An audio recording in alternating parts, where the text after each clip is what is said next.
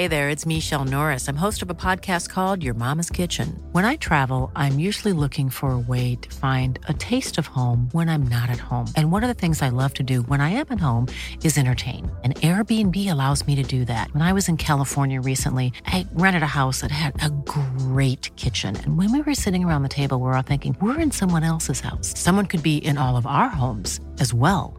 If you have a home, but you're not always at home, you have an Airbnb. Your home might be worth more than you think. Find out how much at airbnb.com/slash host.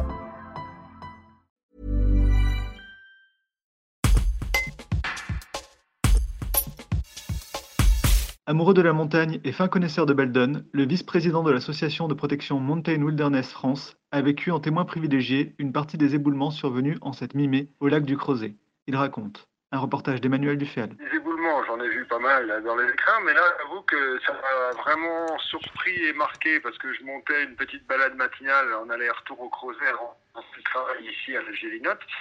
Donc j'étais tranquille et j'ai pas pu prendre les images, j'étais tout seul à ce moment-là sur place, mais euh, j'ai entendu un craquement à un moment dans la montagne qui a attiré mon attention au loin.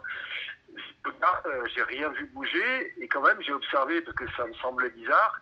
Et le craquement, en fin de compte, c'était un craquement annonciateur de l'effondrement que j'ai vu après. Et là, cette image, elle restera gravée euh, dans, vraiment dans, dans, ma, dans, ma, mémoire, hein, parce que j'ai vu une partie de la paroi basculer littéralement de gauche à droite vers le lac du Crozet.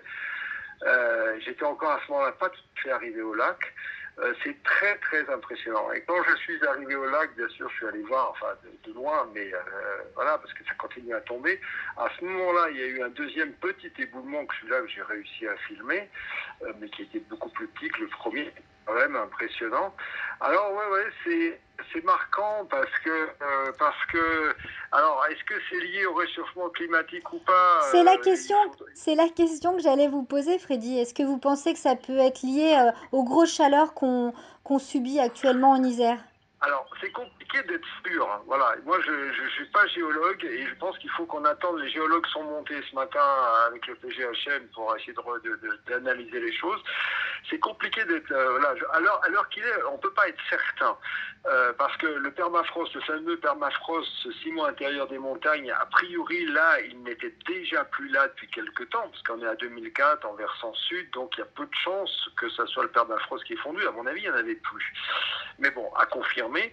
Par contre, quand même, c'est des drôles de coïncidences. Vous avez vu que cette nuit, on a battu le record de chaleur du mois de mai en France. Euh, ça fait, euh, Météo France, il dit, ça fait 38 jours qu'on est au-dessus des moyennes, c'est aussi un record. Bon, et que ça s'écroule à ce moment-là, soit c'est une coïncidence, euh, soit il y, a, des liens qui restent bien sûr à démontrer.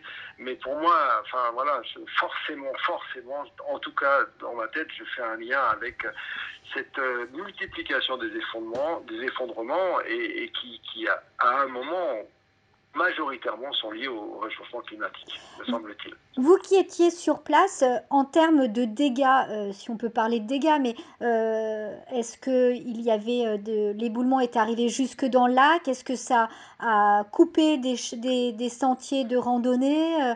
Euh, Parce qu'on le PGHM alerte donc les randonneurs de ne pas aller dans ce secteur-là, aujourd'hui considéré comme très dangereux. Voilà, il y, a, il y, a, deux questions qui se posent tout de suite. D'abord, euh, c'est tombé, euh, euh, c'est tombé de plus de 2400 mètres jusque là, que c'est tombé sur 400 mètres de, de dénivelé.